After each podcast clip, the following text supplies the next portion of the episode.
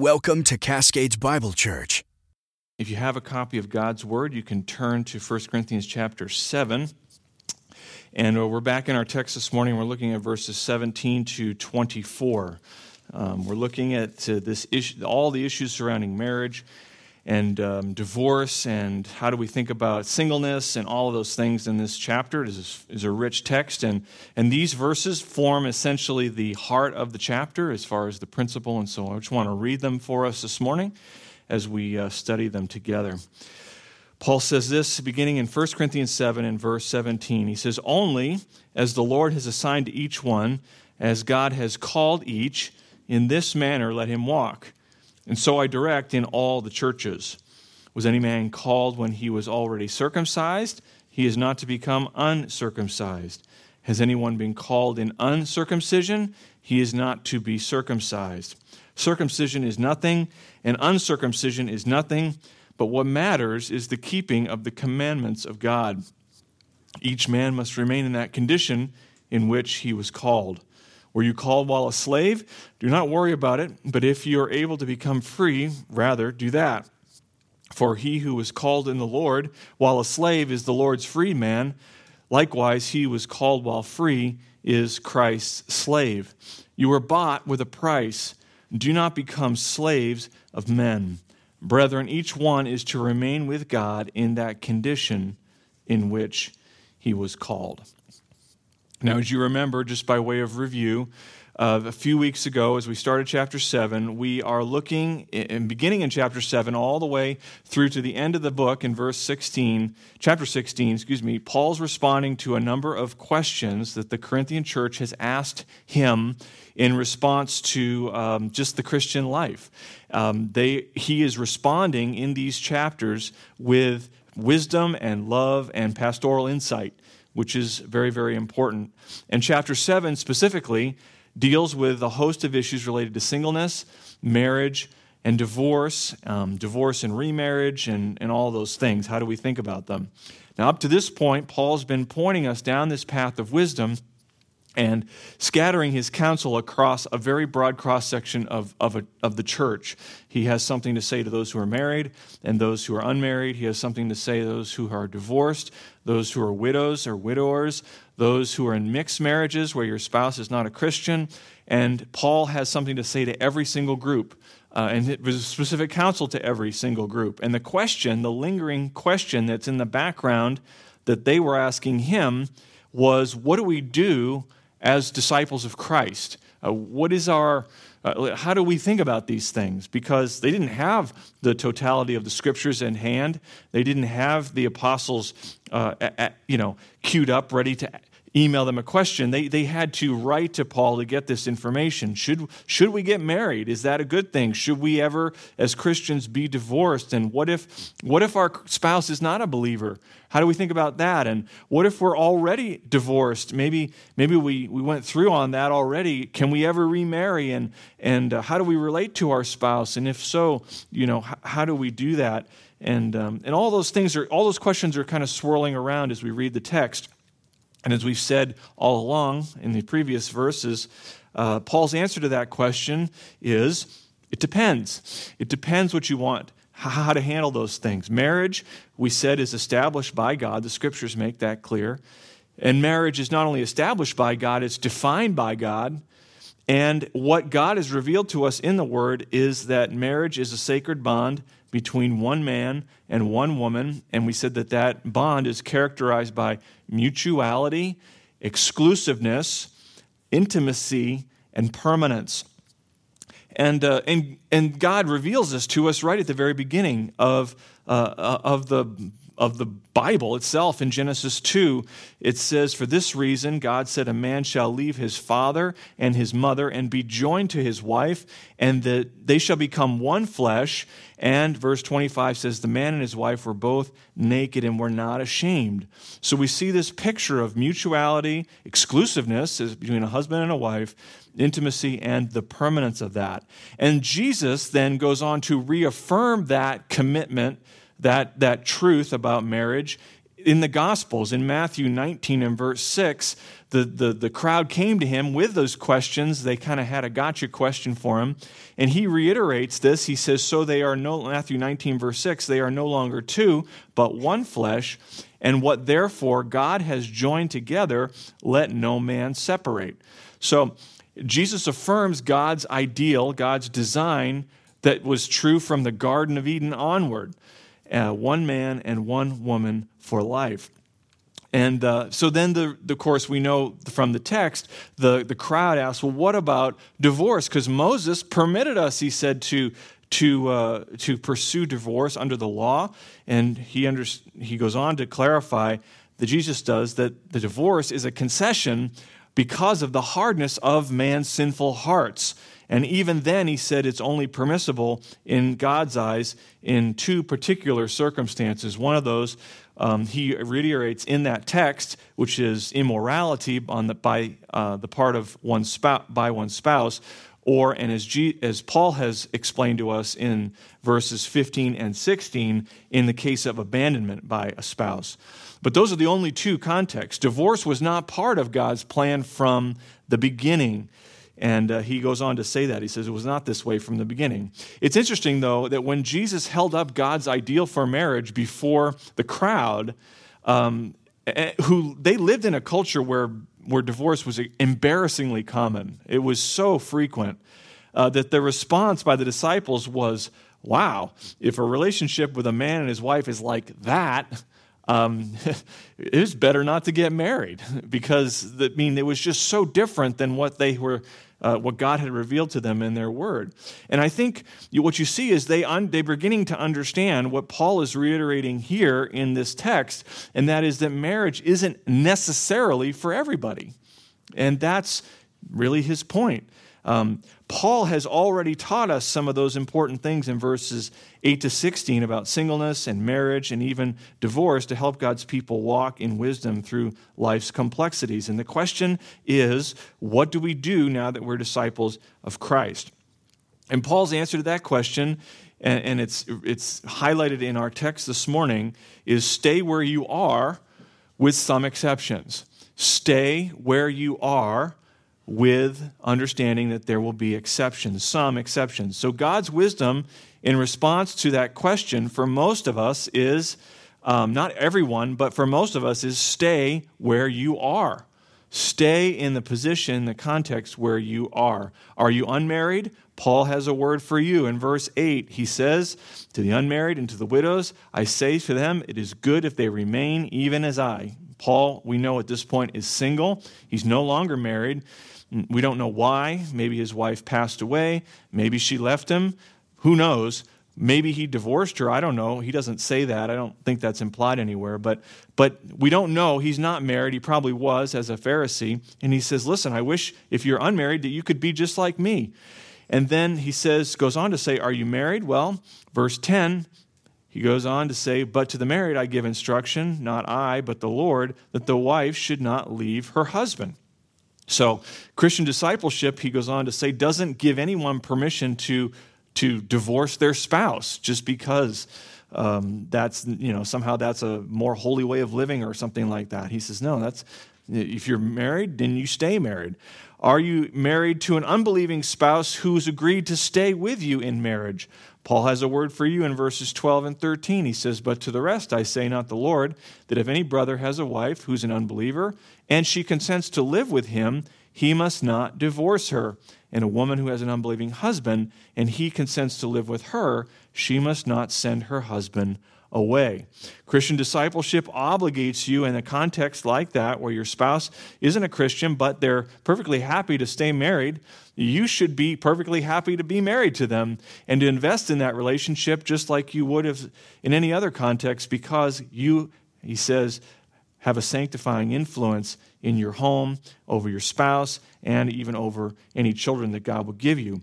And then he goes on to say, lastly, in verses 15 and 16, if you're, unmar- if you're married to an unbeliever and they, they want to or have already removed themselves from the marriage, he says, listen, in verse 15, let them leave. The brother or sister is not under bondage in such cases, for God has called us to peace. So, Christian discipleship permits you to let them go in a context where they are willing or want to be remo- they want to remove themselves from that marriage. This is the abandonment that he speaks of.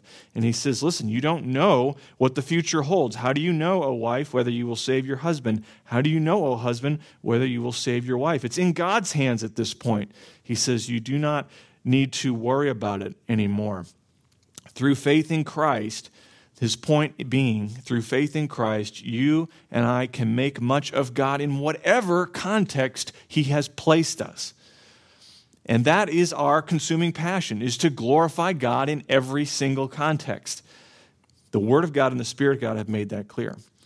But from the moment we can talk, our hearts and, and our hearts effortlessly try to wiggle free from the grip of our consciences and our circumstances. I, I feel like uh, the longer I'm in ministry, the more I realize my heart is a professional excuse maker.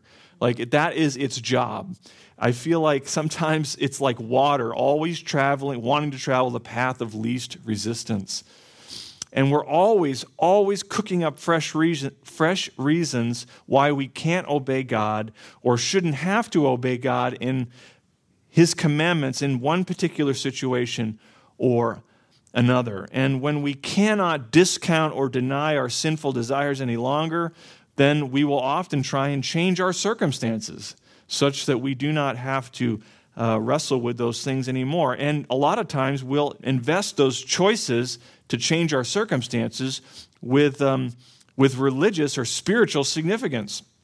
We'll say, you know, I, have heard uh, people say, I want to be patient with my coworkers, but, you know, they're just so lazy and they're so difficult to deal with and and they're all so so liberal. So i'm just going to get another job where i can find people who are uh, more like-minded. Maybe even some of them will be christians. Or i know god calls our family to love and, and pray for these brothers and sisters whom we have some some secondary disagreements with but but you know we're just they're not as mature as us. So we're just going to we're just going to go to another church where people see this or that a secondary or tertiary issue the way we do. Or, or sure, I, I know I'm supposed to introduce myself and reach out to these people in the church that are they're somewhat new, but, but I have all these other relationships that are already kind of forged and ready to go. And, and uh, you know, I want to serve them. And so I'm just to I'm just to focus on the people I already know and, and not work, not you know move forward to to reach out to these people who are newer right? We just we always impl- we always are looking for excuses while we don't have to do what god's word calls us to do and then we invest those choices with spiritual language spiritual significance to uh, absolve our consciences and rather than bend our attitudes and our actions to conform to god's will we seek to bend our circumstances to fit our will and then we invest those choices with with uh, spiritual significance such that it seems like, well, we have no other option. I mean, if we want to obey God in this, that's what we have to do. And that's what was happening in Corinth. Rather than embracing the setting that God had placed them, they were trying to alter their context to something that would be, in their minds, better, more suitable, and, as they would say, more godly. And that was the issue in the beginning. Remember in chapter one, they're saying it's good for a man not to touch a woman, right? So, so there, there's this, there's this like, we'll, we'll just invest some spiritual significance to our choices. And Paul's emphasis in this section is that the gospel makes the circumstances of your life and my life largely irrelevant to glorifying himself. It's largely immaterial. And so chasing after a change of circumstances is largely immaterial. Moreover, dressing up our changes in uh, our changing our context, dressing that up in religious clothing doesn't make it any more significant or any more necessary. You know, if you put a monkey in a suit, it's still a monkey, right? It's not a CEO, right? So we can dress it up however we want, but it doesn't make it necessary or change what, what the thing is underneath. You're calling to Christ sanctifies whatever context you are in for Christ. His calling you and I into fellowship with Himself, Father, Son, and Holy Spirit by faith, it so transforms our situation in life. Whatever that is for you or for me, it's so transformed that that you can glorify God in wherever he has put you, wherever he has placed you. Listen, the color of the grass on the other side of the fence, what color is it? Is it it doesn't matter. It doesn't matter what color it is. By the way, it's not greener. This is the good thing about another good thing about the good news. This is, this is the gospel extinguishes the fires of discontent. It extinguishes the fires of dissatisfaction. It, dis, it, it extinguishes the fires of despair about our circumstances. And at the same time, it outfits us with faith and hope and steadfastness in every circumstance. And what Paul is teaching us in our text this morning is that the disciples as a disciple of Christ, all of the providential twists and turns of life can be sanctified for God's glory. All of it can be used for His purposes. He does, and he does this, he, he makes his case, as he often does, by using the scriptures and some examples. And the examples he uses two this, in this text that capture the great the really some of the great distinctions that divided the world as he wrote to these people. He is pointing out that the religious distinction between Jew and Gentile is irrelevant, and the social distinction between slave and free is irrelevant in the grand scheme of things. Paul couldn't have picked settings that dominated the culture any more than these, these two settings. The, this, this divide between the religious divide, ethnic and religious divide between Jew and Gentile, and the social divide, distinction between slave and free. And so I just want to pull apart those two examples and then we'll draw it all to a, a conclusion at the end. So the first um, point that Paul makes in verses 17 to 20 is this the gospel makes ethnic religious setting, whatever ethnic religious setting we're in, it makes that irrelevant. Irrelevant. The principle that orients the whole text is, is laid out for us in verse 17. He says, Only as the Lord has assigned to each one, as God has called each, in this manner let him walk. And so I direct in all the churches. This sentence is uh, tied by the grammar and the context back to what he says in verse 15. It's a conjunction at the beginning of verse uh, 17. And we all know conjunctions function, right, is to hook together words and phrases and clauses, right? So it's connecting what he's saying here back to verse 15. He says, Yes, a believing brother or sister who's married to an unbeliever that wants out of the marriage is not bound in such cases, but, or only, or nevertheless, altering your present situation is not the rule. Rather, the rule is this as the Lord has assigned to each one, as God has called each, in this manner let him walk.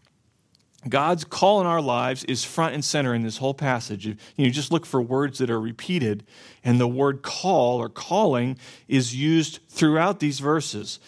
And uh, the gospel, and he uses it two ways. There's a little bit of like uh, wordplay going on here. The call it, it has um, two, he's looking at our calling from two different angles. The gospel's effectual call, he says, breaks through our spiritual deafness, giving us ears to hear, ears to receive Christ as Savior and Lord. And he also points out that that call comes in a particular calling or a particular setting. That setting is described in the beginning of verse 17 as the Lord has assigned to each one. Some of you heard the gospel like my wife did at a Christian camp as a teenager living in a pagan home. Some of you heard the gospel and embraced the truth of Christ as a single adult through maybe a coworker or a friend or um, someone, a, a family member who opened up the scriptures to you. Some of you maybe heard the gospel as young children and you've never known anything but Christ and you've always trusted in Him and, and, and you've always looked to Him for the forgiveness of your sins and obeyed him out of a heart of faith. Whatever, Paul's point is that when the scales were removed from your eyes and my eyes, and you trusted Christ in his life and his death and in his resurrection for the forgiveness of sins, like that happened in a particular context. Maybe it was in your home as a young person. Maybe it was while you were serving in the military. Maybe it was while you lived in another country. Maybe it was while you were married with children to an unbeliever. Whatever the context, whatever the context, when God called you to himself, he took you and your situation to himself and sanctified it. When God calls a person, he calls them and he calls the context that they're in apart to himself. That's why he says, in this manner. In what manner? In the manner Christ assigned to you when God called you, he says, thus walk. This is Paul's, he said, instruction in every in every church. So he's making it, he said this several times in the letter already. This is not something that's unique to them as the Corinthian church. Paul says, Your theology isn't wrong, or my theology isn't wrong, your theology is wrong. I'm teaching this in every church context, and you've got it wrong. You understand this is God's instruction to all believers. The gospel comes to lost sinners wherever we are as God's gracious gift, and it does it dissolves any it, it dissolves any religious significance to that context where we find ourselves. So, so the good news is just as effective to save and sanctify a lost sinner to live for Christ in a in communist China in the same way, just as much and effectively as it is able to save and sanctify a lost sinner sitting carefree in the pew of a church right, uh, uh, of the reddest state in the Union, right? It does not matter. It does not matter. And uh, what better way for Paul to make that point than to employ, than to point out uh, and, and is to employ an ethnic distinctive that, that has religious significance, that of circumcision or Jewishness or Gentileness. And that's what he does in verses 18 and 19. Paul uses this um, distinction, this ethnic kind of religious distinction between Jew and Gentile, to show them that their setting is irrelevant. He says, verse 18, was any man called when he was already circumcised? In other words, were you a Jew when you came to faith in Christ? That's what it means. If so, he says, he is not to become uncircumcised. You do not need to renounce your Jewish heritage. You don't have to run away from that. He says, Is anyone being called while in uncircumcision? That is, were you a Gentile when you came to faith in Christ? If so, he says, he is not to be circumcised. You don't need to convert to Judaism to be saved. That was the determination that was laid out in Acts chapter 15, the Jerusalem Council. That was the question that was burning. Do we have to convert to Judaism to get access to Christ? And James says, no, that's not necessary at all. So, simply put, being saved as a Jewish person or a Gentile uh, in that context has no bearing on whether you can glorify God in that context with your life. Wherever and whatever you were when God called you is what you still are, and there is no need to change. Romans 10, verse 4 makes that clear. For Christ is the end of the law for righteousness to everyone who believes. In other words, you don't, the law, those who are Jewish don't need to hold fast to all the prescriptions under the law because the law never saved you to begin with. And it certainly doesn't matter in that sense for our salvation when it comes to Christ who fulfilled the law. The gospel of grace cuts across all ethnic and religious contexts. That's why he can say, like he does in verse 19, circumcision is nothing and uncircumcision is nothing. The, the cross exposes that the works of the law for righteousness, that is impossible. You cannot save yourself by works of the law. What does matter then, as we think about it? What, what does matter? Ethnic distinctions don't matter. Even ethnic distinctions with religious overtones, he says, are irrelevant to living a godly life. So, what matters? Paul says in verse 19, at the end, what matters is the keeping of the commandments of God. What does matter is faith fueled obedience. Faith fueled obedience as Paul says in Galatians 5 and verse 6 For in Christ Jesus, neither circumcision nor uncircumcision means anything but faith working through love. That is what he's ta- that is what matters. Obedience, like we talked about last Sunday, that rises out of a grateful heart for Christ's saving work. That is what That's where it's at. That's what matters. And then he ends again in verse 20 by restating the principle each man must remain in that condition in which he was called. Paul says, You, Christian, live out your Christian life, your calling to Christ in whatever calling or context you are where God called you to himself. You can be a Christian in whatever station in life God has assigned to you, and therefore you do not need to change situations. Let your calling to Christ sanctify your calling in Christ. This is the first example that he gives.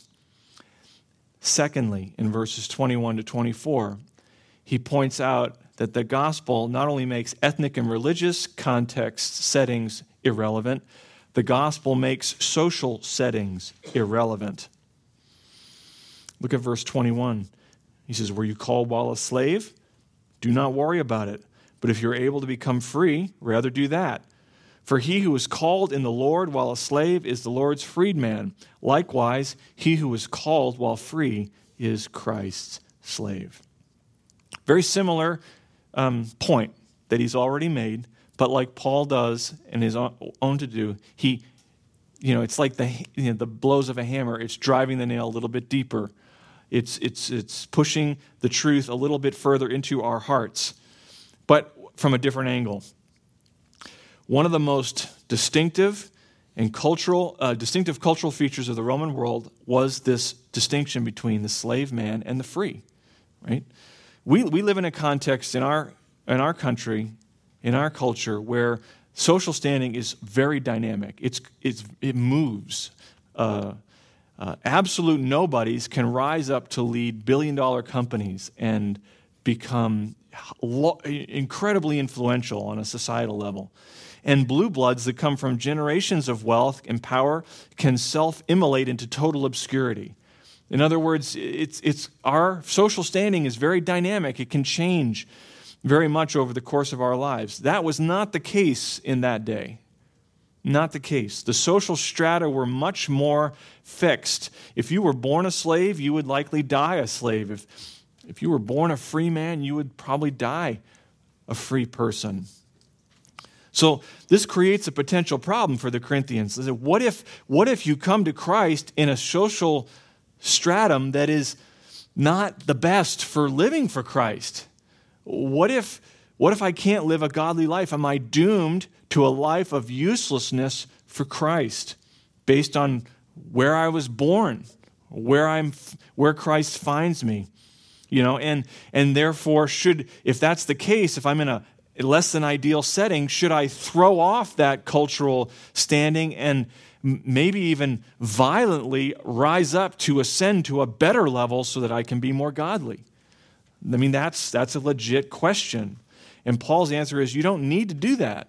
There's no need for that. The gospel makes that unnecessary. Paul's command in verse 21 is basically this whatever your situation was at the time of your calling, don't worry about it. Don't let that be of concern to you. Your calling in Christ eclipses your social standing.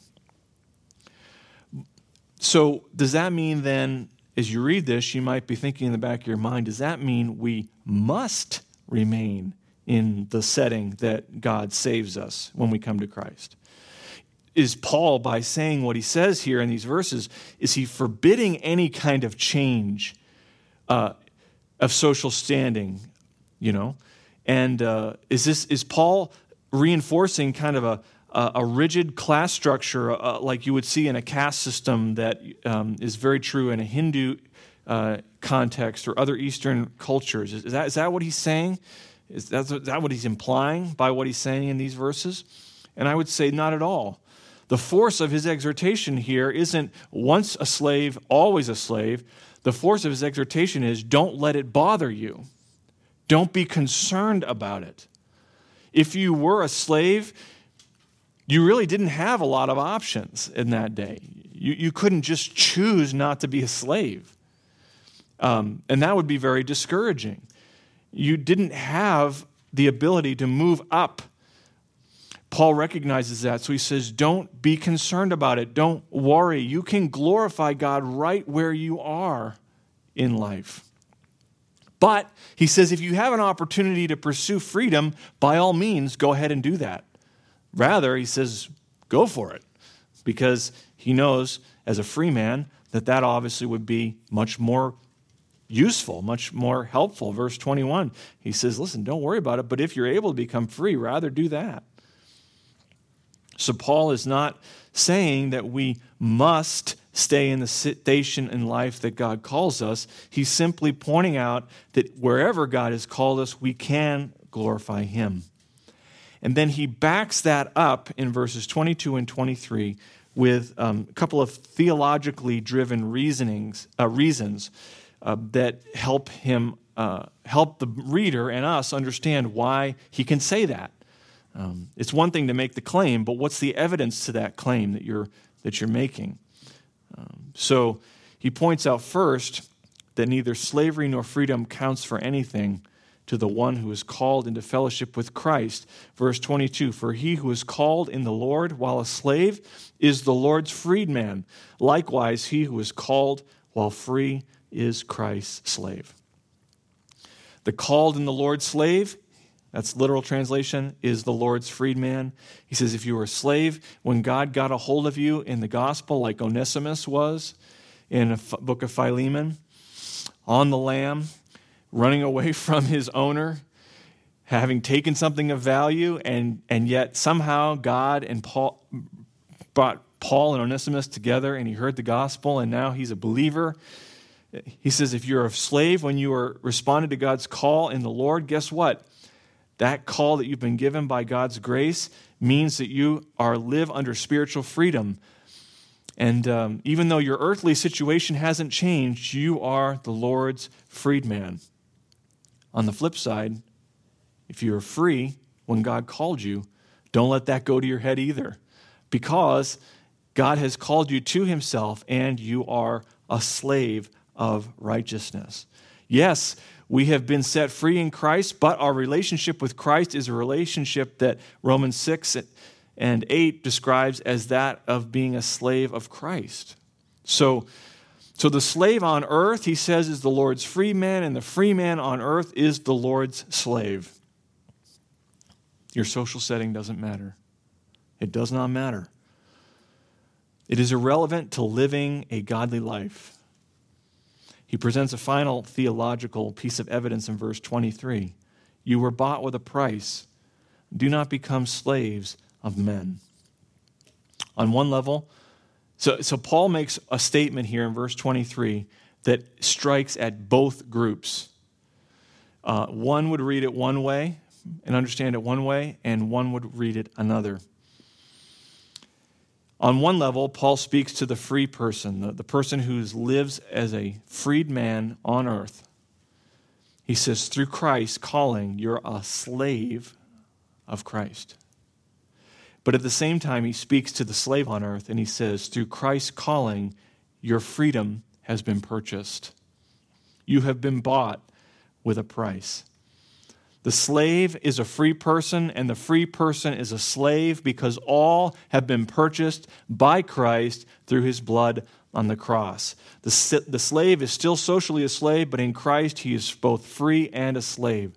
The free person is still socially free, but Christ in Christ, he is both slave and free.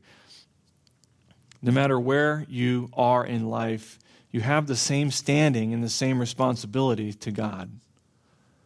And so he says, Do not become slaves of men. What does he mean by that? What, what is that implying?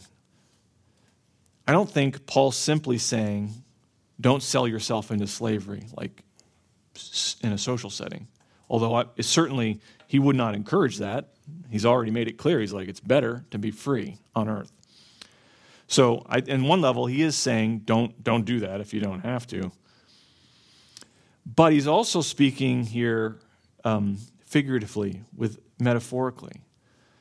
And I think this harkens back to what he's already said in chapter 1 he says, Because the slave is both free and a slave of Christ, and the free person is both a slave and free in Christ, they should not let themselves come under bondage to human wisdom. man's wisdom. We are, you and I are slaves of one another, and yet we have been set free. He says, Don't let yourself be brought into bondage by this human perspective that your social situation matters. Don't become anxious about glorifying Christ where He's called you. That's worldly thinking. Don't go there. Don't, don't subject yourself to that kind of thinking again. We need to, this is, this, these verses are calling us to have a more heavenly mindset. You and I need to have a more heavenly mindset. Like the force of gravity, our heart's gaze always seems to get pulled back to earth and looking at things at a purely circumstantial level. And we are called here by Paul to embrace who we are in Christ and where our citizenship ultimately lies at the end of the day.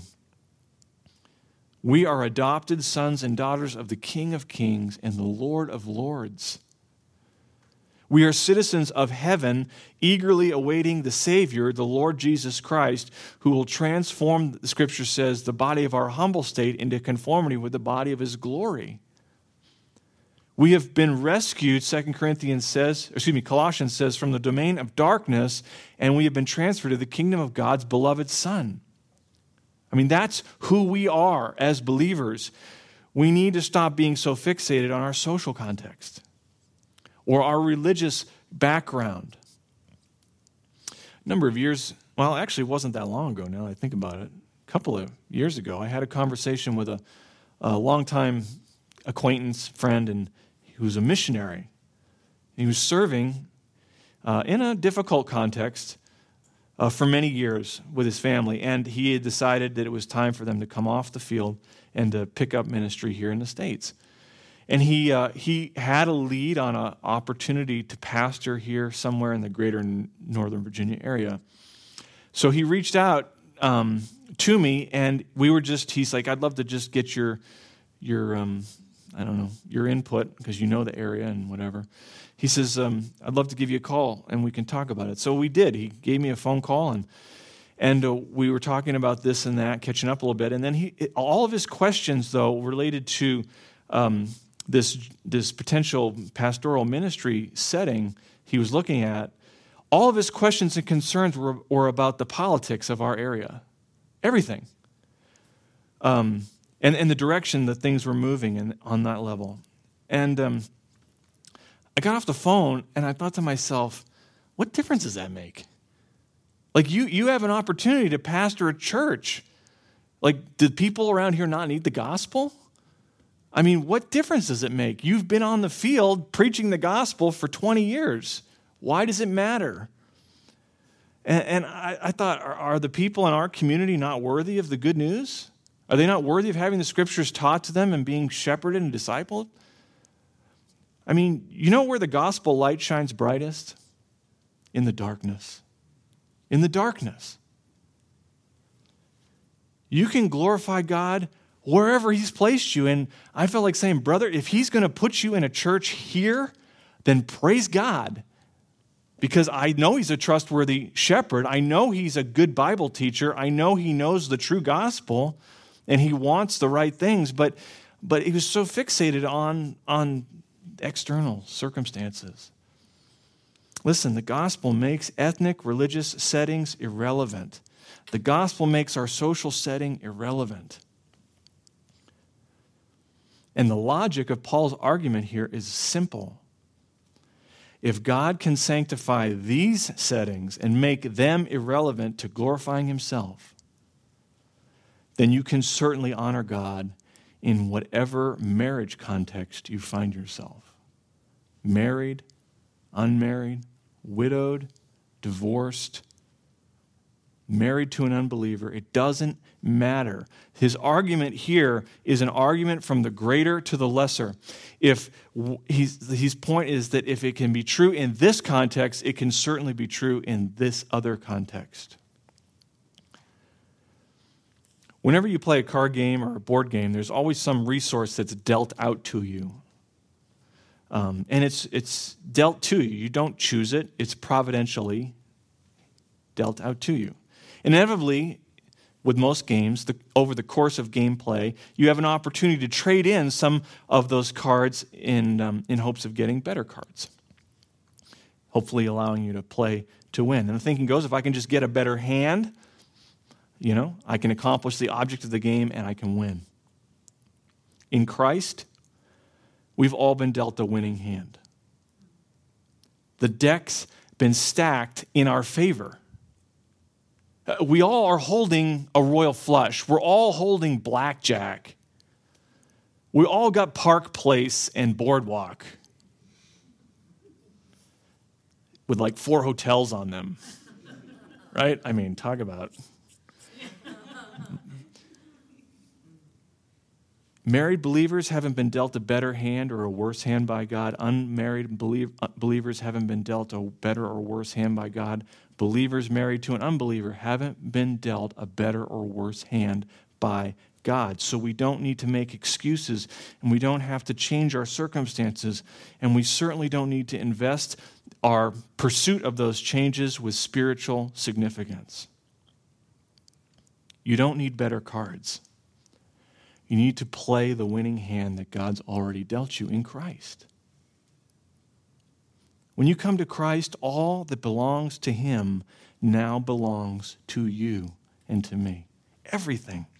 Blessed be the God and Father of our Lord Jesus Christ, who has blessed us with every spiritual blessing in the heavenly places in Christ. I mean, that is just unbelievable.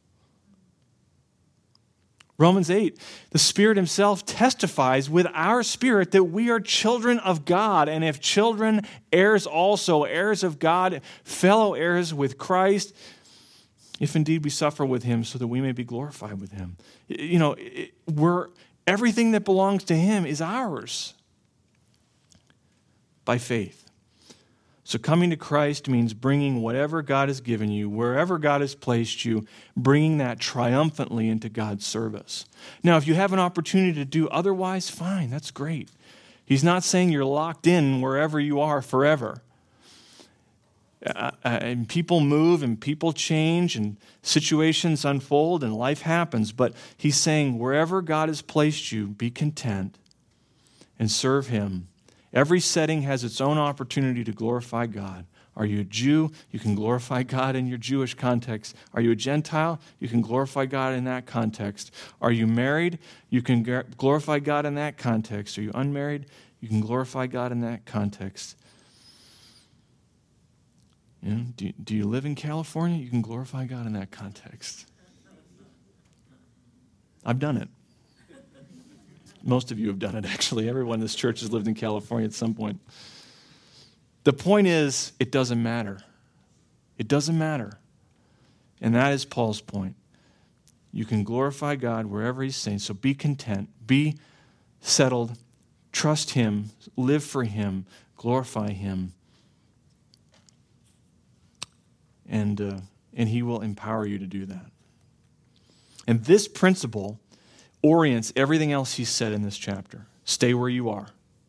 You can do that. You don't need to be single to glorify God. You don't need to be married to glorify God. You don't need to have a believing spouse to glorify God. You can do that wherever God has placed you. Let's pray. Father, we thank you that, that your grace is so triumphant, so powerful, so effective that it doesn't matter where we are. We could be in the darkest place on earth. And our gospel light can shine forth in that. You can empower us to live for you and to honor you, Lord. And, and we know um, firsthand um, some difficult settings.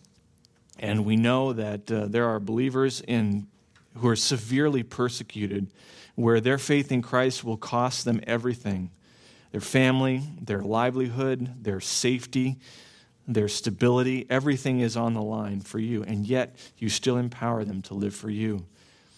And we can come to you and know that whatever context you call us, that can be put in service for your purposes. Lord, help us to have that heavenly mindset.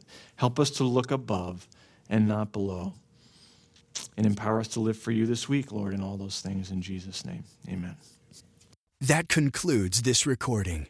We hope you have been encouraged by the message you have heard. For more information about the gospel of Jesus Christ, additional sermon audio, or information about Cascades Bible Church, visit us online at cascadesbiblechurch.com.